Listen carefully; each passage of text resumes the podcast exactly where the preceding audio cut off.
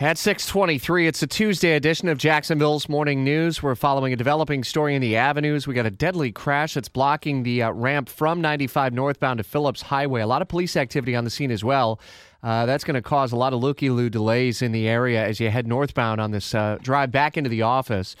Developing story from over the weekend. We had a series of attacks and three suicide attacks in 24 hours is how Saudis are going to remember the end of Ramadan, a month that's seen a wider region plunge into a wave of terror related violence. Uh, Fox's Jessica Gallagher with continuing coverage. Uh, are these all uh, uh the source of uh, one uh, group, or is anyone claiming responsibility for all these attacks?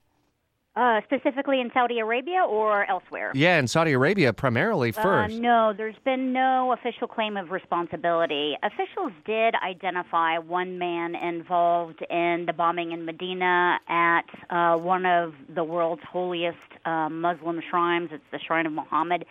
As a Pakistani man, uh, he blew himself up. Uh, he was 43 years old, according to officials.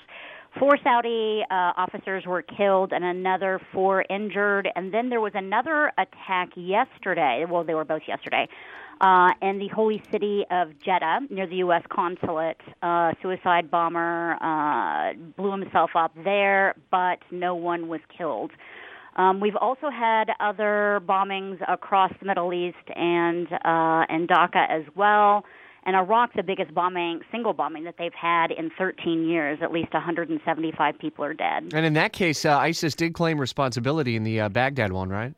Yes, they did. And they also claimed responsibility for the attack in Bangladesh, the capital of Dhaka. Um, uh, we also had here, specifically where I am in Israel and, and also the West Bank, uh, there was an attack last month in Tel Aviv, uh, and the Palestinians who carried out that attack, who were shot dead um, by Israeli security forces, also inspired by ISIS. Uh, we also should remember that today is the last day of Ramadan, and there really has been an uptick in violence uh, during the Muslim holy month. We're going to keep a sharp eye on that developing story through the day today. Fox's Jessica Gallagher in Jerusalem. Thanks for the update at 626.